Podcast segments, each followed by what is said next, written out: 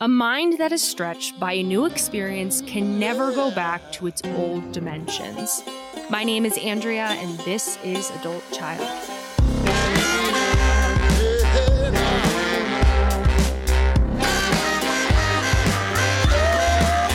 What you holding on to? Just let it all go. What's making you slow now? Just let it all go. Welcome back to Adult Child, where we take a deep dive into the impact of growing up in a dysfunctional family. For any new listeners, I'm Andrea. I'm an adult child. I'm a recovering alcoholic and shit show. And you're either going to be a big fan or not. Uh, I am an acquired taste, and that is a okay with me. So, today we are diving deep into a topic that I have been dying to dive into since I launched this podcast psychedelic assisted therapy. And Katie is back today to share her experience with this. So in 2019, I went to this symposium pertaining to this topic. So there's this guy named David E. Smith, Dr. David Smith. He founded the Haight Ashbury Free Medical Clinic in 67. So this was when the counterculture of the 60s was going on, when thousands of young people were moving to San Francisco, many of which needing, you know, medical substance abuse, mental health treatment. He even revived Janis Joplin once when she OD'd.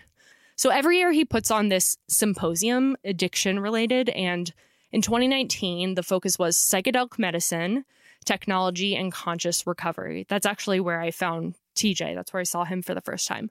But, you know, I knew that this research was going on, but I didn't know much more than that. And I was just absolutely blown away at the, you know, the results of these studies, in particular, the results related to treating PTSD.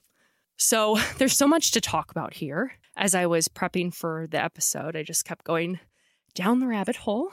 Uh, so we're going to unpack this over multiple episodes, but I want to give a little bit of the backstory as far as psychedelic assisted therapy. So in the 1950s, scientists realized that the molecule of LSD looked very, very similar to the molecule of serotonin, and that LSD was a very powerful tool to learn about the brain. And this resulted in 20 plus years of studies and years of government and private funding research, which was showing some really promising and compelling results. One of which being that talk therapy, normal talk therapy, is actually a lot more effective with the addition of a psychedelic drug. But then the cat got out of the bag, meaning that LSD got out of the lab and people started using it recreationally, which led to Congress in 1970 passing a law making LSD and other psychedelics illegal. But this also resulted in a halting of all psychedelic research. Now, there was some pushback on this from people who were aware of the compelling research and studies going on. Even Robert Kennedy, Senator Robert Kennedy, I thought this was so interesting. So, I guess his wife, Ethel, had uh, received LSD. So, he launched this congressional probe into why psychedelic research was being stopped. And he's quoted saying, Why, if clinical LSD projects were worthwhile six months ago, why aren't they worthwhile now? I think we have given too much emphasis and so much attention to the fact that it can be dangerous and that it can hurt an individual who uses it perhaps to some extent, we have lost sight of the fact that it can be very, very helpful in our society if used properly. And so it would be 20 years until research in this area would resume. The first grant was approved in 1990 to do a study on DMT, which is the chemical in ayahuasca. And so this kickstarted the psychedelic research again, and especially in the past five to 10 years, there's just been so much going on in this space. And so there's a ton of active studies going on now using psilocybin, LSD, MDMA, uh, related to a really wide range of subjects depression, you know, addiction, chronic pain, eating disorders. Uh, I couldn't find any substantial studies on childhood trauma in particular, but there have been some pretty compelling findings related to PTSD.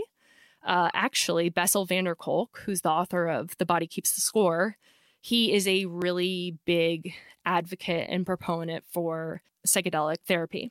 So, I'll include a bunch of different things in the show notes if you want to dive deeper into all this. But as I said, well, this will not be the last time we'll be talking about this. I'd really like to get, you know, a doctor or a researcher that's doing this. So, I dabbled in some psychedelics uh, before sobriety. I did LSD a few times. I took mushrooms a few times. I always projectile vomited when I took mushrooms. You're welcome for sharing that.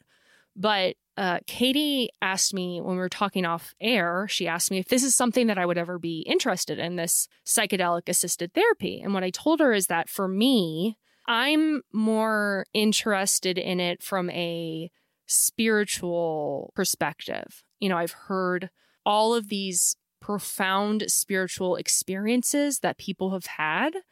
And I deeply desire that, you know, and I've also heard that it helps with the the fear of death, which is something that I struggle with. So, you know, I deeply, deeply desire to have this profound spiritual experience.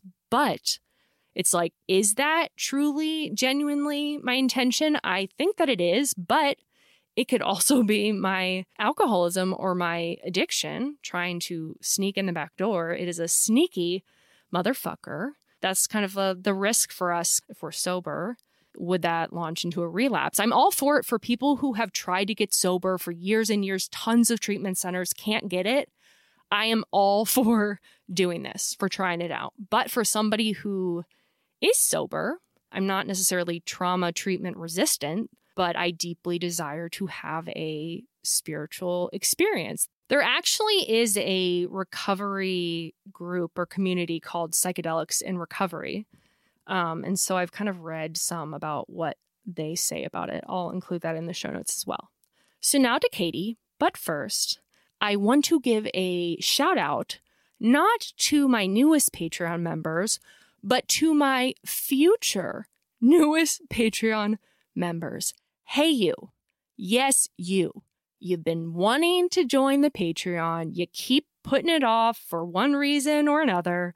How about you stop doing that and sign up for the Patreon right here and right now? And give me a five star rating on Apple and Spotify. Thank you much. I had taken a full dose, which is five dried grams. One pill makes you larger, and one pill makes you small. And the ones that mother gives you don't do anything at all. Sorry, ladies.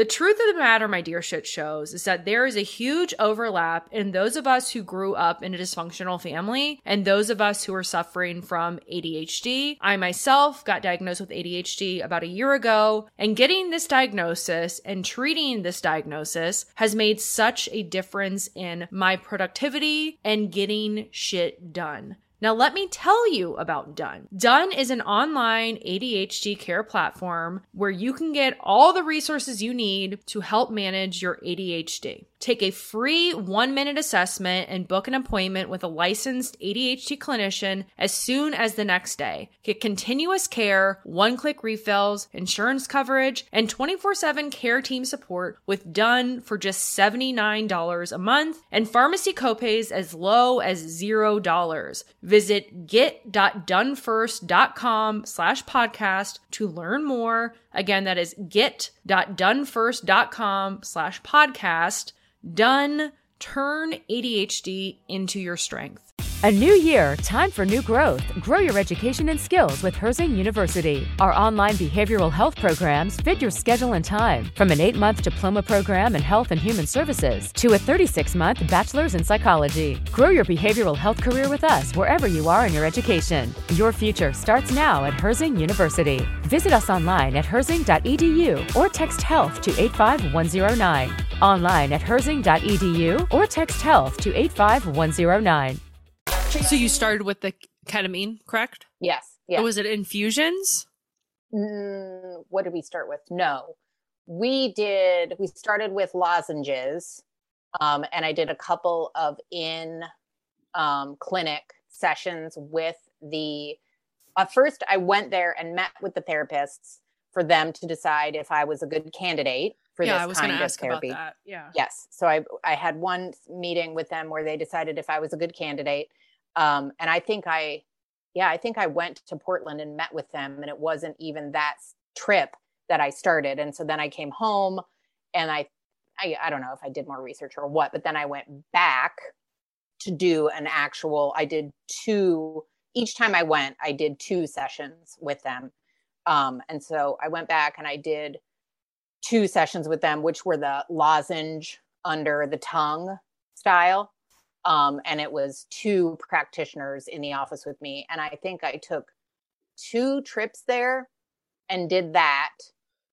And then I was doing some at home stuff where I would then do an phone call integration session with them. And then I went back for one more trip where it was the injection one, which is not the same as an infusion. It's like an intramuscular injection, and it is fucking insane.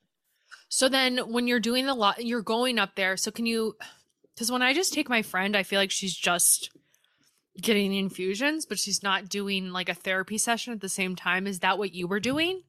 we would do uh we would have you know we would have a talk ahead of time where we would you know set the intention and then they would be there with me Uh-huh. um because there is sort of a transpersonal aspect to it Yep. when you're doing it in a therapeutic environment um, where they can be there to support you if you start to get freaked out and then um, we would do an integration session afterwards where we would basically talk about the experience and then yeah where we would talk about the experience and then try to like i guess do some planning in terms of okay so what are some ways in which you can support or build on grow develop whatever some of the different like felt experiences that you had when you were in like a psychedelic influence state How long did the quote unquote experience last?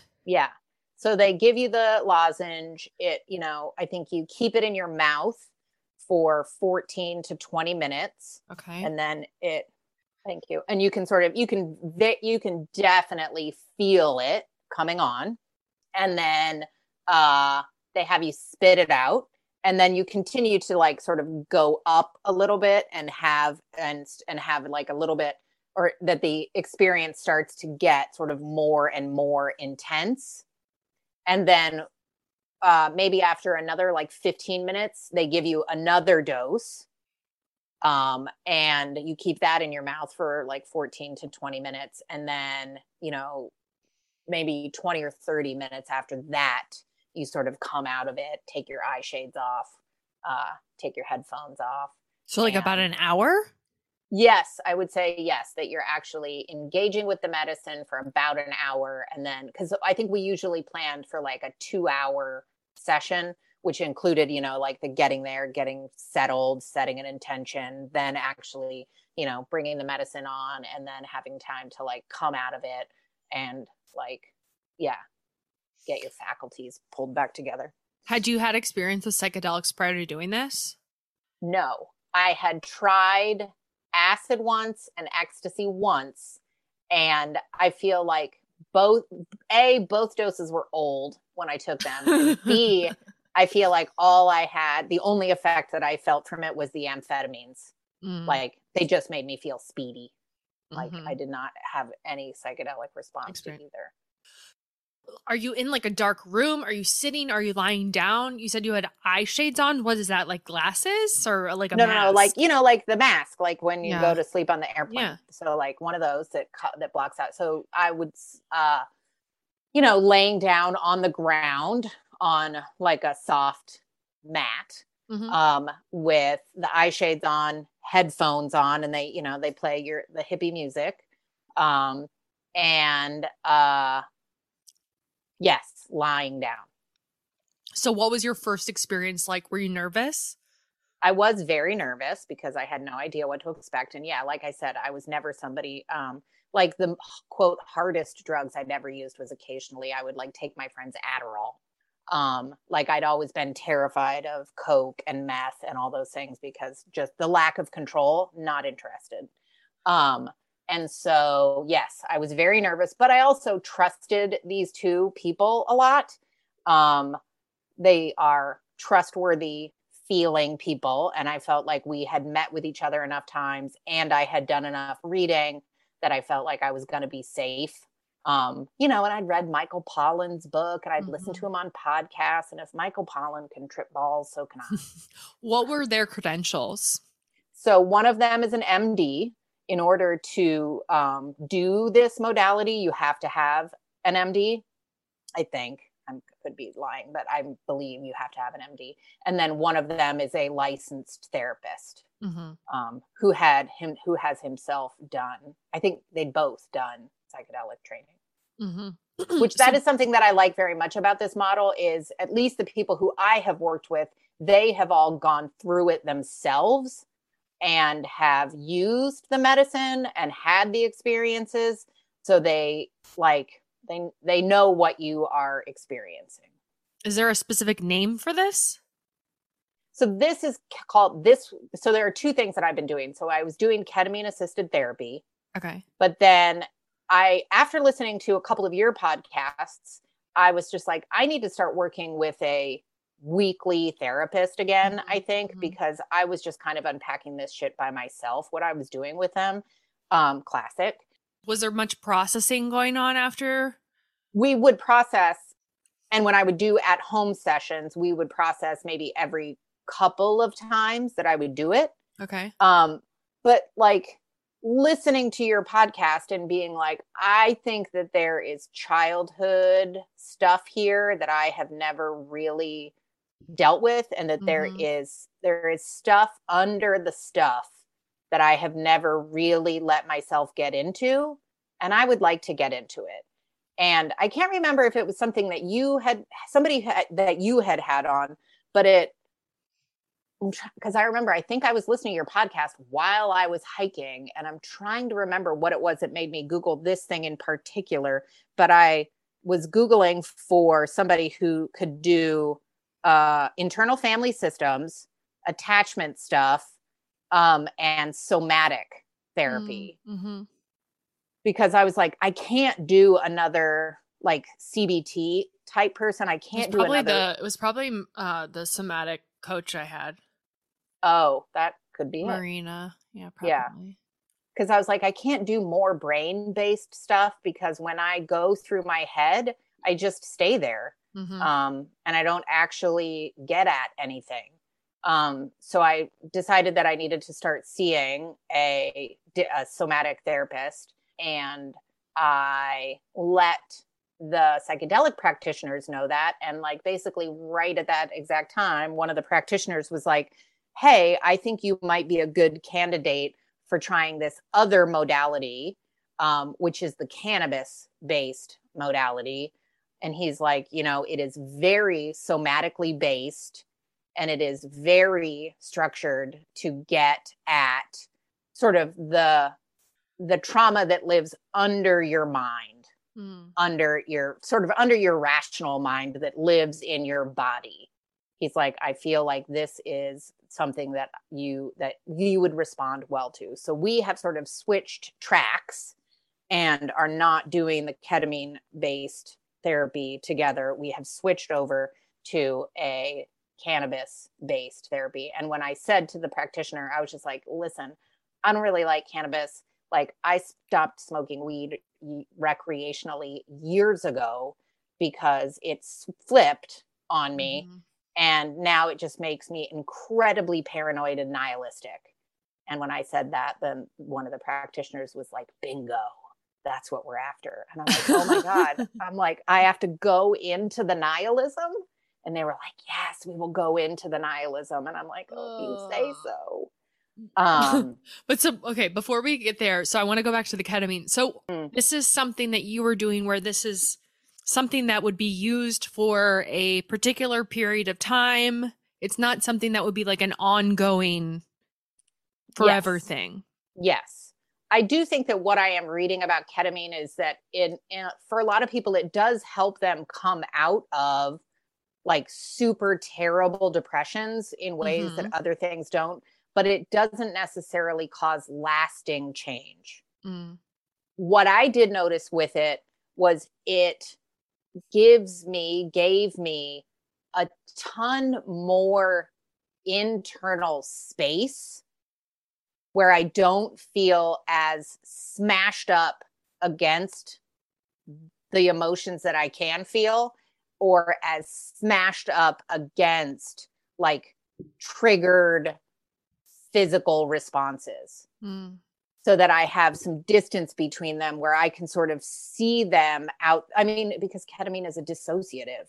And so Mhm. it's just like you can, it gives you space where you can see those things out here and you can sort of look at them and be like, oh, that's what I'm doing when I have that feeling, when I start to feel my heart race like that or my gut clench like that. That's what I'm doing there.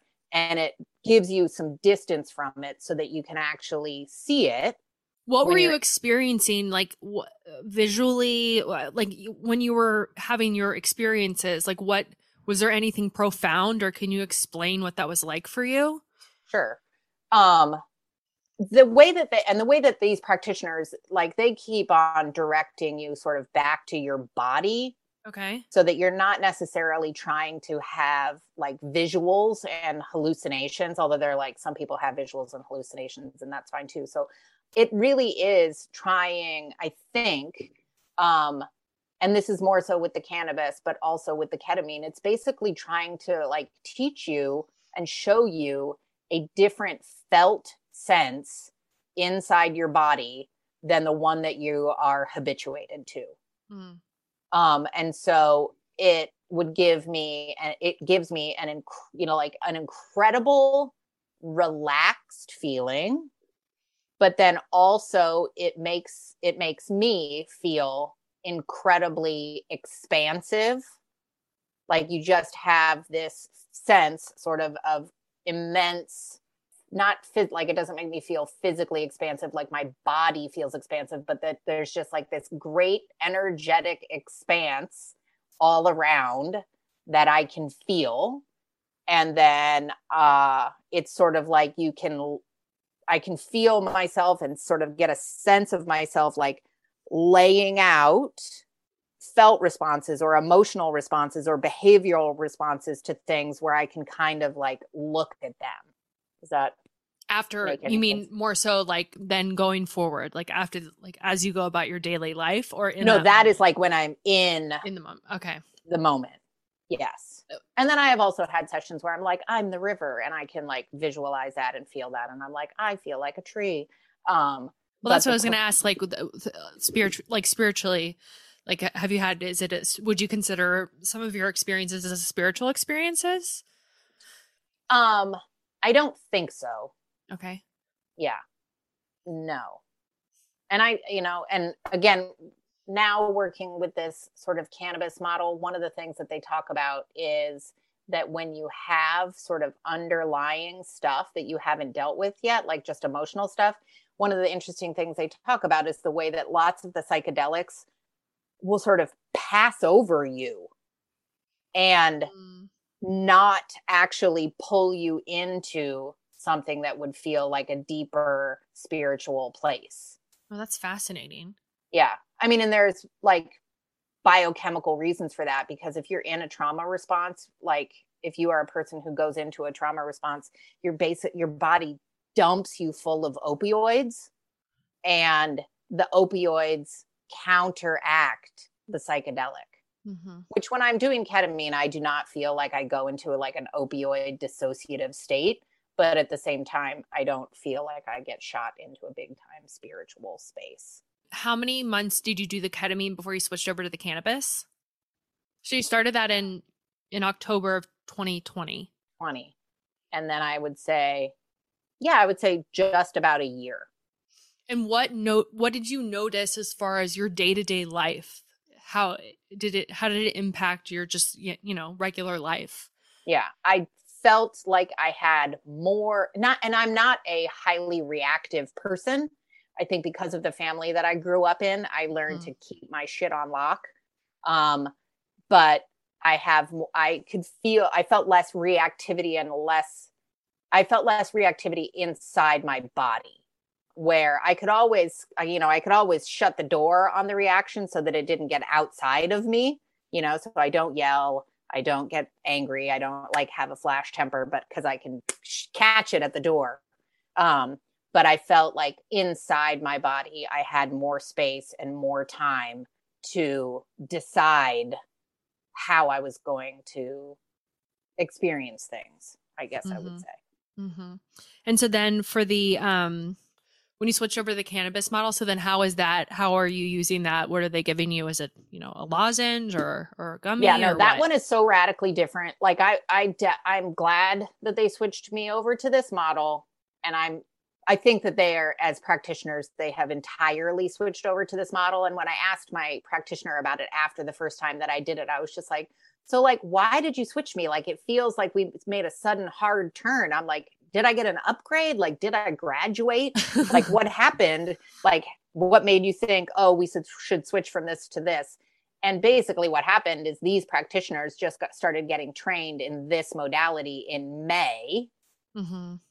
And were basically felt like they were seeing in their own training and in their practice more results and they were like we think you should try this and so i think they have basically switched their whole practice from ketamine to cannabis interesting so then how is it stru- how does it work are you still going there for in-person yes. sessions and this one home? i would not try on my own because okay. it's a it's a lot um, okay, let's hear it. so basically, you get a vape pen. They can't provide it for you. They provided the ketamine, but that was because it is a prescription based substance. You have to bring your own cannabis because it is, there is a retail market. And basically, the law is that you cannot use it in a therapeutic. They, the, your therapist can't provide it in a therapeutic session because they don't want there to be any conflict of interest where maybe a therapist has a deal with a retailer mm. um, mm-hmm. and is mm-hmm. somehow making money off of that sale of the cannabis. So you got to bring your own. Is, so is it recreationally legal in Vermont and in Maine? Yes. Mm-hmm. But Vermont doesn't have any retail shops yet. Okay. Um, so I went to a retail shop in Maine, in Portland. It was very nice. I thought I was going to be going into some like old 90s head shop. It was not. It was a very clean, clinical place. Uh, they sold me two vape pens. They answered all my questions about the THC content and CBD content and blah, blah, blah. Did your got- practitioners give you any sort of guidance or suggestions as far as like how to select what would be the best type?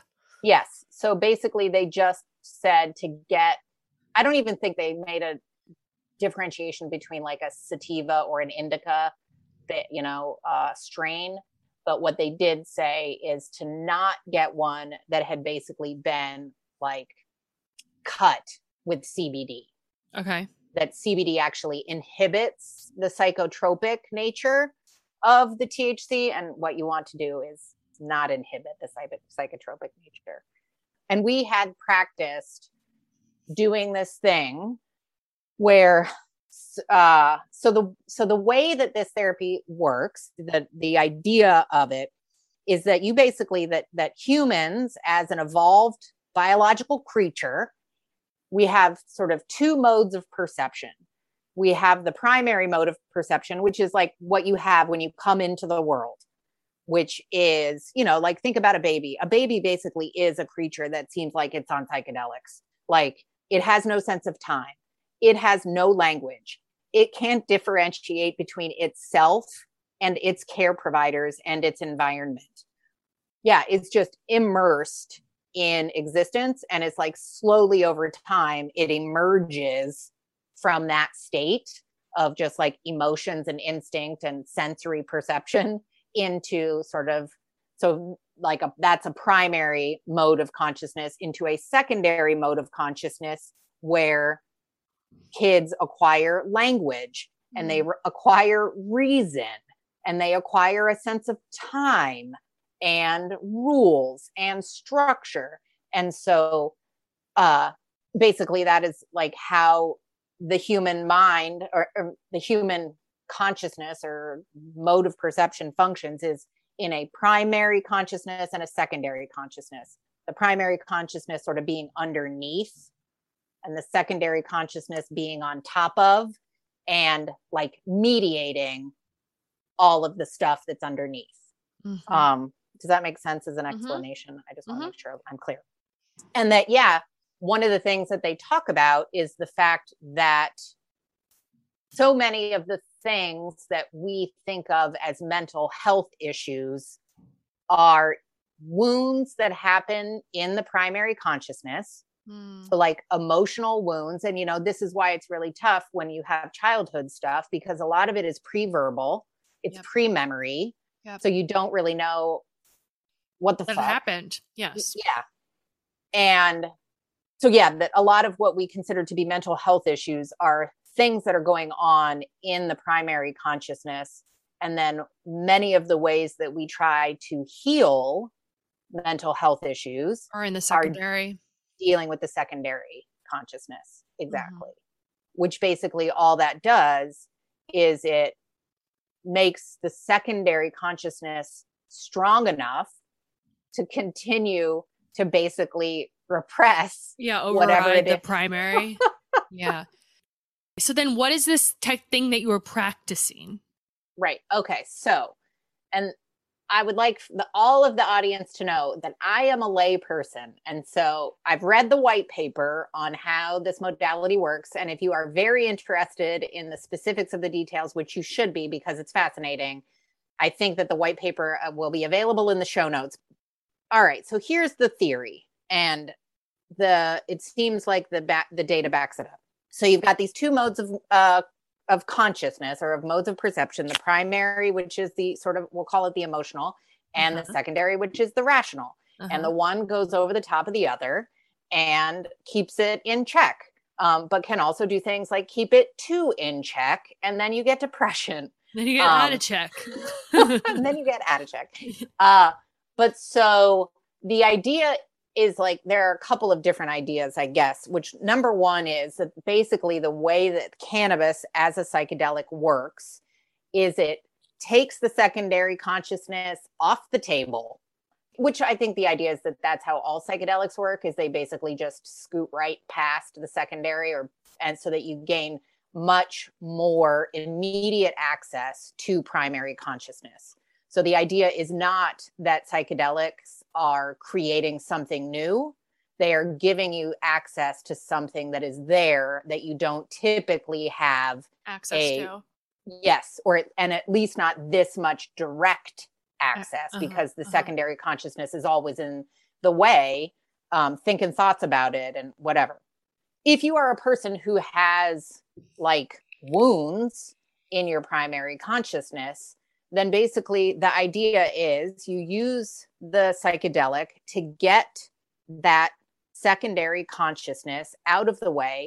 And what they say is that many of the things that we call mental illness are parts of a, what do they call it? I gotta find it. Yes, I am. Oh, that many of the things that we call mental illness are part of what are a natural quote defense cascade which i'm sure many of your listeners know what this is maybe not by that name but what we're talking about is when you are in a quote dangerous situation and you have a flight fight response Mhm, or a freeze response mhm. those are defense cascades that you move through depending on the degree of threat. So, if you grew up with a sense of, you know, so I guess, so when they talk about it, they talk about uh, how there are basically four stages starting with zero of a def- of a defense cascade. Zero is everything is totally chill. Like you are Mhm. safe, you are calm, neutral then like a one is something in your environment is scary and so you move into like hypervigilance your heart rate goes up all these kinds of things. That's like where the gazelle notices there's a lion around. And then stage two is where the lion starts chasing the gazelles and the gazelles have to run. So now we are in full flight. Um and So you have, I guess, let me see what they describe state. So symptoms of stage one are like a- agitation, irritation, anxiety, fear. Um, stage two is terror, rage, sweating, very fast thoughts, panic. And then the next stage, stage three, is where uh, flight and fight don't work. The gazelle gets caught. And so now the gazelle goes into um, basically freeze mode where they are faking their death in the hopes that some last minute thing will come up where they can manage like one last ditch effort to get away. You know, like the lion gets distracted and they're faking that they're dead, and the lion stops squeezing so hard, and then they get away. And the symptoms of that are things like depression, feeling of cold, feeling fatigued, um, always tired, stuff like that. And then the final stage, stage four, is where, you know, the gazelle is fucked. It's pretty sure it knows it's going to die. It just, its system prepares it for death. Um, and the symptoms of that are affectlessness, dissociation from self, dissociation from body. Like suicidal ideation is actually a stage three response because in suicidal ideation, you're still trying to solve the problem. Mm. Like by stage four, you've gone into like hopelessness. And what's interesting that they talk about is that stage zero, total chill, and stage four actually look the same. And Mm. people who are in total hopelessness will report that they, quote, feel fine Mm. because they feel nothing. Mm. Um, and they talk about how lots of kids, if they have grown up in environments that are scary, spend a lot of time moving through these stages. And that then when you grow up as an adult and you are in a safer environment, when you get triggered by things that, you know, like intimate partners wanting to be close to you, then you perceive it as a threat that you go into these like depressive states or maybe even fully shut down states Mm. um or maybe you go into an anxious state or you know all of these things that were like what is happening? Why is this happening? What's happening inside my body? Why are my emotional responses like this? I mean you have talked about this where you've gone on dates and you're like why am i like obsessively thinking about this person when i don't even know this person yes. and I don't know what you're talking about. You must be listening to a different podcast. exactly uh and so yeah it's basically that these like primary responses are getting triggered that are in a situation in which you need them to survive Mhm, they make total sense. Mhm. what has happened is that the circuit the system has gotten short circuited and you don't know how to get yourself back Mhm, to calm. Mhm, and maybe you've never experienced calm. Mhm. and so you don't even know what like stage 0 is, Is. Yeah. But you certainly haven't had anybody teach you how to get back there from an mm-hmm. activated state. Like i think mm-hmm. about this a lot with my kids. They're so good at this because they go you know they will have an emotional reaction.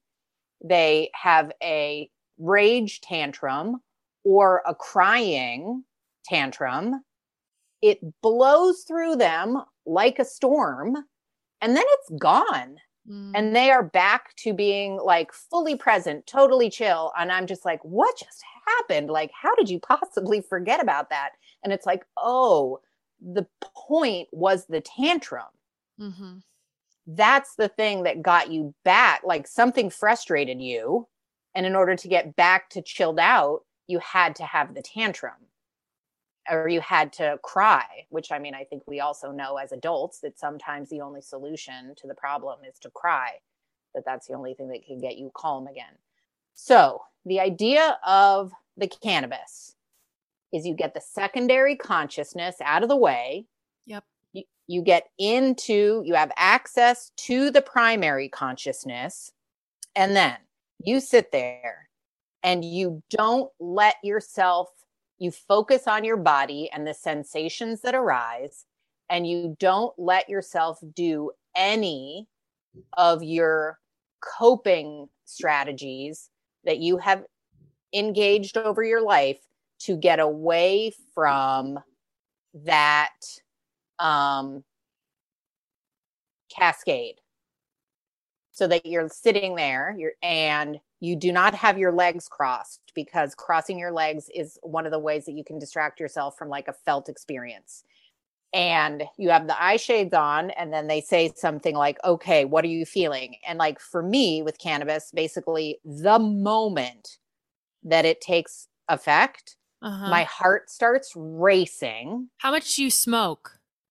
not that much. Like i started with two hits on a vape pen Are you doing the intention setting like you did with the No. ketamine? no. No, You're just going in. yeah you basically don't have to which is crazy. Um your body does it all which is the point. So yeah two hits on the vape pen. I'm sitting there. My heart immediately starts racing and then one of the times when we had done it a few sessions and i had a little bit i was a little bit more comfortable with what was about to happen he's like why don't you try staying sitting up because a lot of times that make gives you a very strong reaction and sitting there within 20 seconds of taking the hit, second hit i felt like i was going to have a panic attack You have the eye shades on or no? yes Okay. and i've never had a panic attack but i know that that i'm like oh i was just like oh my god oh my god oh my god and this is was what it feels like. it was an incredible feeling of panic. And he's like, Do you want to try to ride it out? And I'm like, Fuck no, I do not. And I laid down. And as soon as I laid down, the panic receded, the pounding heart stayed. And um, Write it out meaning staying sit- sitting. Stay sitting and basically move through the panic attack. Okay. But Let How does yourself- laying down that somehow moves you out of it? Yes. Wow. I think it's something to do uh, with uh like engage engaging your core Okay. that when you're sitting up and you have your core engaged that basically you know I don't know about you but I know when I get scared or freaked out I clench my core Yep. Um and so that if you are already in the state where you have a clenched core it's basically telling your body you have a reason to panic. Mm. and so it triggers the panic. And then if you can lay down it lets your body relax. So it's one of those things that you can do to try to get out of the emotional response. Hmm but then the other things it's like it's called selective inhibition is what they are asking you to do that you selectively inhibit the strategies that you have to not have these physical responses to feelings of threat and so uh taking a deep breath so like in those moments when you feel like you're going to panic normally you can take a couple of deep breaths to try to calm yourself down you want to not let yourself take deep breaths. You want to go into the feeling of the clenched gut. Mm. For me, I like to try to think. And so, uh, and that's what typically happens to me on cannabis is that I get super incredibly thinky.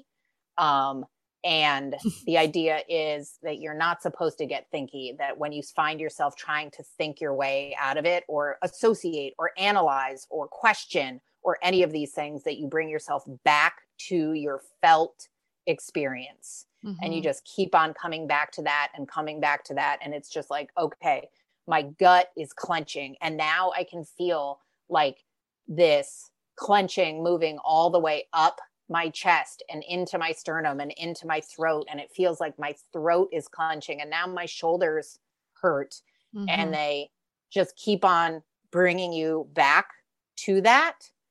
Um, and then eventually what happens is once you have exhausted all of your strategies to distract yourself physical and mental from the experience you as you just focus in oh i guess the other thing that happens to me is i become freezing cold shivering need blankets uh in a hot room in an objectively hot room because my body is going into a like a dissociative shutdown like i'm being my body is dumping me with opioids so it's like freezing freezing cold sleepy want Are they giving you blankets sleep. or no? Are you supposed to ride that out? no they gave me blankets but it didn't Mhm. help it's like the cold is coming from inside the house Yes. um but it's like super duper cold, super duper sleepy. And which is something that happens to me. When I get overwhelmed about stuff in general, I just get sleepy. Um which is a fear response that's freeze um literally. And so they basically just tell you to focus on the sleepiness like what does the sleepiness feel like? Where is the sleepiness? And i'm like it's all across my eyes. They're just like it's so heavy it's so heavy. And then they're like okay you know what else now? Like i'm like i'm cold everywhere and they're like what does the cold feel like and it's like the cold feels prickly and so you just keep on describing and like going towards the physical sensation Were they And doing then- that with the ketamine? Were they asking you those questions or were you silent? silent Okay. Yes. So, yes, the idea of this is, again, very different from traditional psychedelic based therapies, where the idea is that the person goes, they have their trip, you create the safe space for them, but it is non interactive typically. The idea of this one is like sort of twofold. Number one, it is interactive so that they can help you direct you Mhm. back to your body. And then the second one is the idea that most of our wounding happens interpersonally.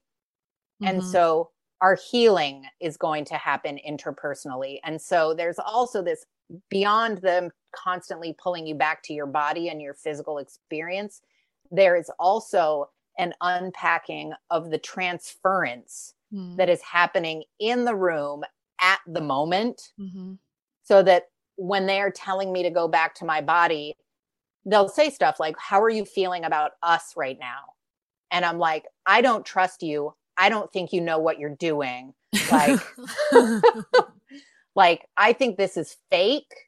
And so it's like all my filters are, are off of my typical capacity to quote say the right thing to make it so that the therapist likes me like you? Yeah. and what comes out is the way that I have always felt, which is I can't trust you.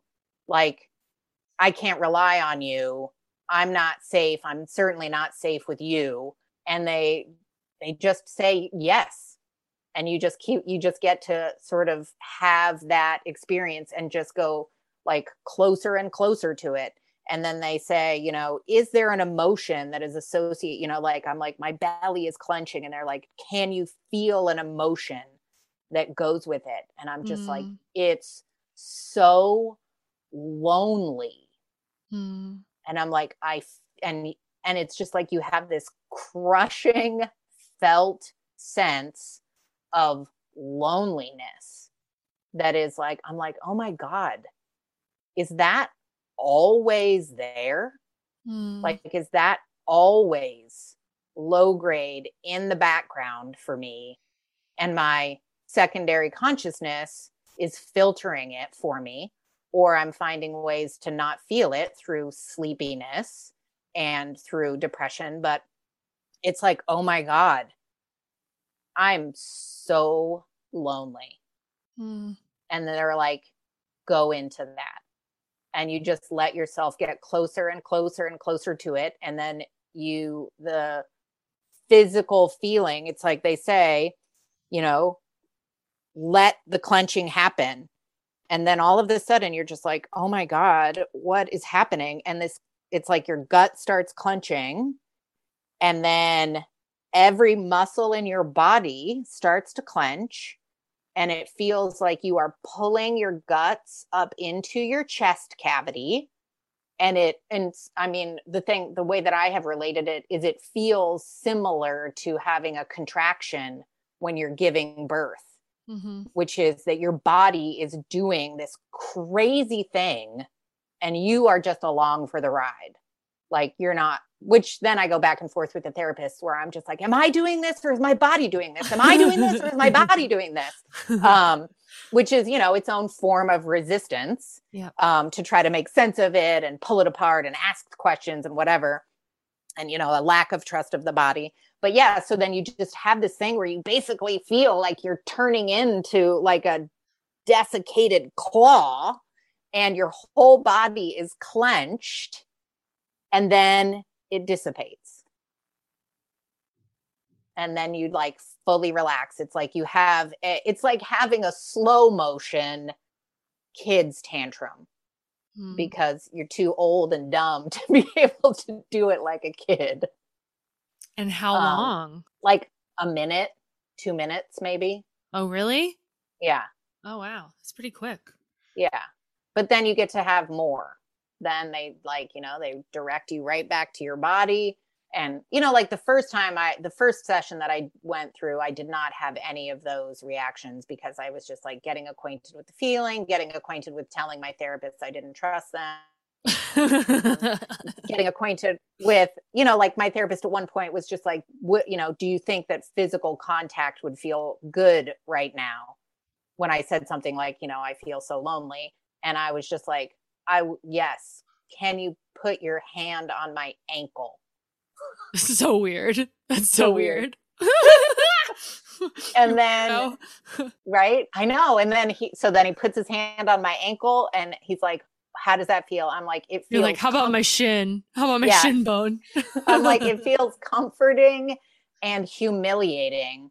I can't believe I asked you to do that.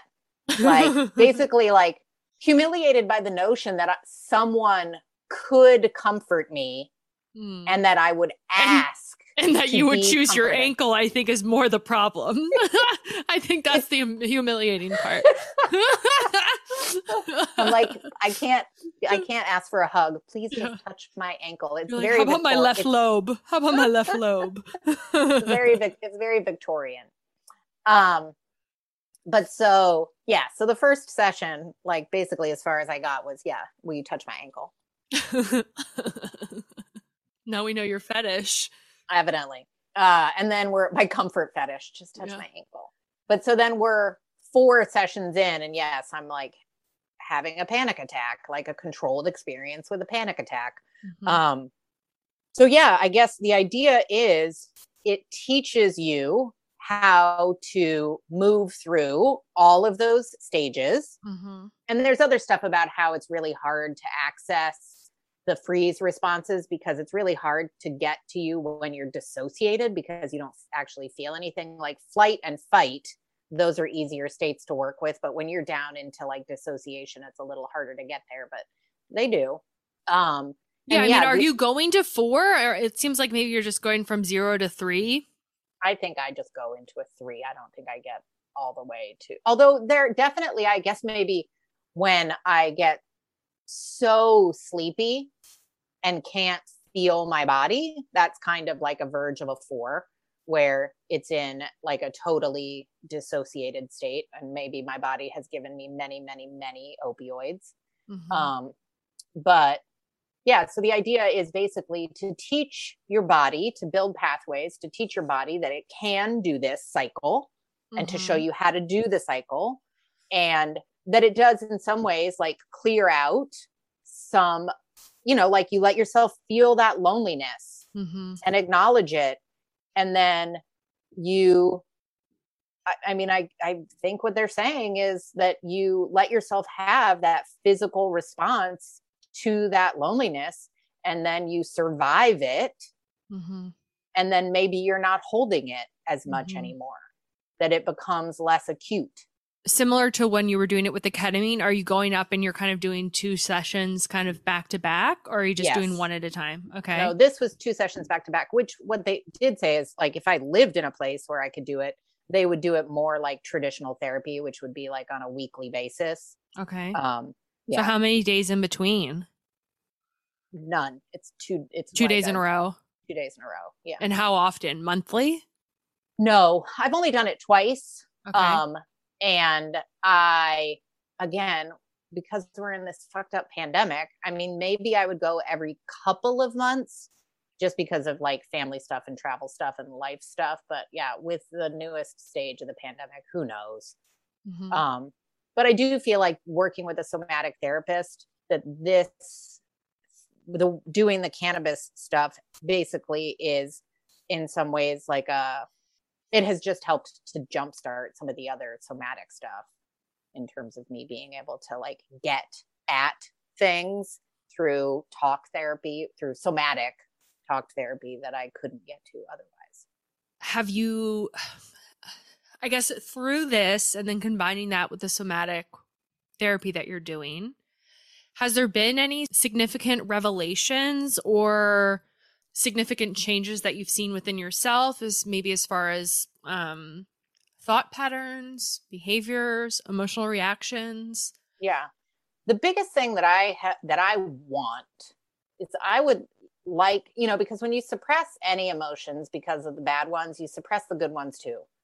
The biggest thing that I want is to be able to teach my kids a, a felt experience of life's joyfulness.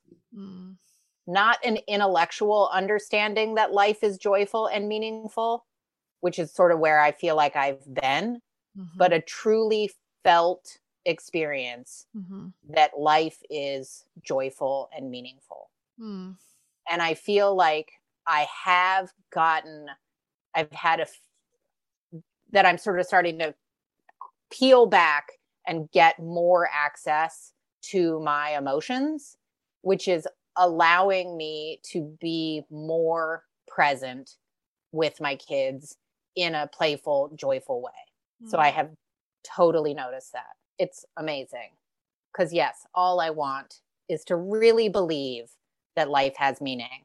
So then when I say it to my kids, they can feel that I believe it. And I think that belief lives in my body, not in my mind. Mm. Um, and then the second thing is then I I'm like, oh my God, I think I had a breakthrough that is related to therapy. Um, and it is fairly mundane. It's that I am the manager of my women's indoor soccer team. And because of this recent surge in COVID, I withdrew my team from the league for the second session while we wait to see what the hell is going on because so many of my players are moms. And I had told the person who runs the facility that I wasn't sure I was going to be able to pull a team together and, you know, that I would let him know.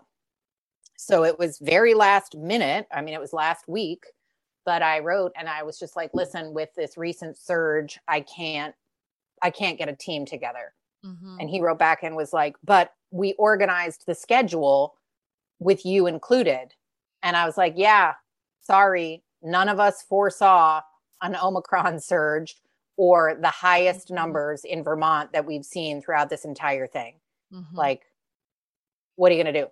And normally, what would happen for me is I would be able to do the thing that I think is the right thing. but you wouldn't feel okay I- about it My insides would be going crazy. Mm. I would be able to pretend it wasn't happening, but I would have a racing heart. My like my I wouldn't be able to breathe. I would be sweating and freezing and like just going nuts and no physical response when I sent it to him. And I also didn't have Mm. the impulse to apologize like to just so be like profusely profusely like oh my god i'm so sorry like can you please forgive me for this pandemic like blah blah blah blah blah so needing to make sure that i was responsible for his emotions and i was just like yep nope i'm sorry it sucks right done when I think I- about adult child recovery, like that is what recovery looks like. yeah and i have never had that experience before That's not So- mundane, it's huge. Oh, well, thank you. I guess it was a huge thing that was revealed to me through a mundane experience. Yes. Yes. I did not know that that existed. Within you. Yeah. Yes. As a thing. Yeah. That you could do what you thought was right and not have a roiling internal felt experience that you were just pretending wasn't happening for the outside world.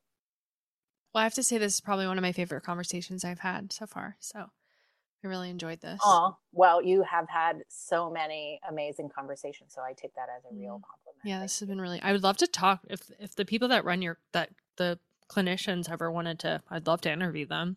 If that For sure. ever something they're interested in. So I will definitely talk to them about it. Well, I'm curious about like peop What about like you weren't like a big pothead? I I wonder does that somehow play into the effectiveness of it if somebody is a frequent marijuana user? I wonder if it would not be as effective.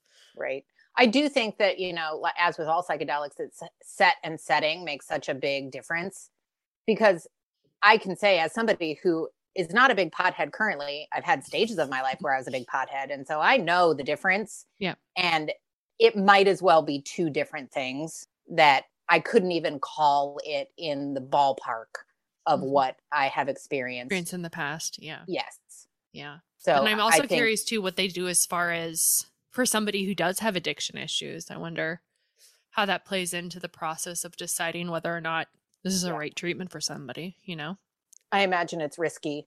It's the same with, you know, people who have like uh psychotic um episodes. I think it's not right. You know, they talk about that they, you know, that they just they're not quite sure that it's the right modality for people who have psychotic episodes and mm-hmm. um same for people who have like personality disorders that it is something that can have success you know they're like we've seen it have success with people with personality disorders but it's dangerous yeah, but i will Yeah. send you the i'll send you yes. I mean that Uh, white paper. i think you would find it fascinating I know I will. yes so and if you want to yes i will i'll try to get you in touch with them and then if you Yeah, wanted I'd to talk about to. it more i'd be happy to yeah for sure Cool. Well, this Cool. has been lovely. Where can people find you? Oh, that's right. So on Instagram at KT Mather. Okay. Oh, and people should check out my novel that debuted that I had no feelings about, um, which is called Rage is a Wolf, which is about a teenaged girl, white girl living in Chicago who thinks that the earth might really be screwed and school isn't teaching her anything to fix it. So she talks her moms into letting her drop out of school to write a post pandemic mass extinction sci fi novel. I thought you were going to say who thought the Earth is actually flat. I did not write a flat earther novel. What about Mhm. your podcast? Oh, right. And my podcast is um, out of curiosity podcast.com. And it's out of curiosity with Katie Mather. And you can find it on Apple or Spotify or, Or wherever, wherever, you find wherever you find your podcasts, wherever you're listening to this right now. You can find my podcast there. yeah. Yes. Well, thank you so much. Awesome. This was really fun. I really appreciate it. I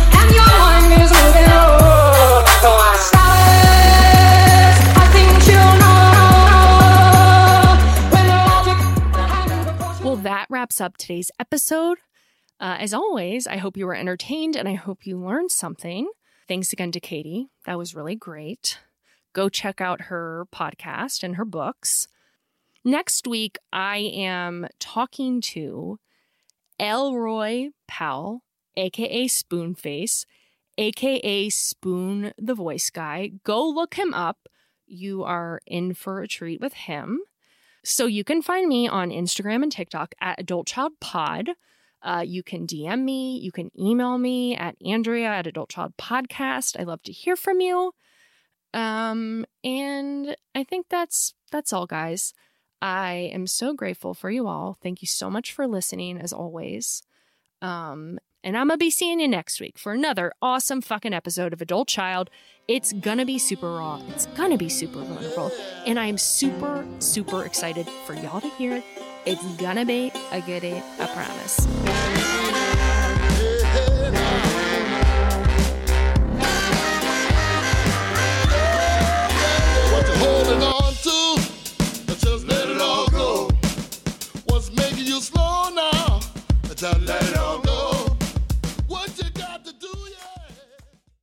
A new year, time for new growth. Grow your education and skills with Herzing University. Our online behavioral health programs fit your schedule and time, from an eight month diploma program in health and human services to a 36 month bachelor's in psychology. Grow your behavioral health career with us wherever you are in your education. Your future starts now at Herzing University. Visit us online at herzing.edu or text health to 85109.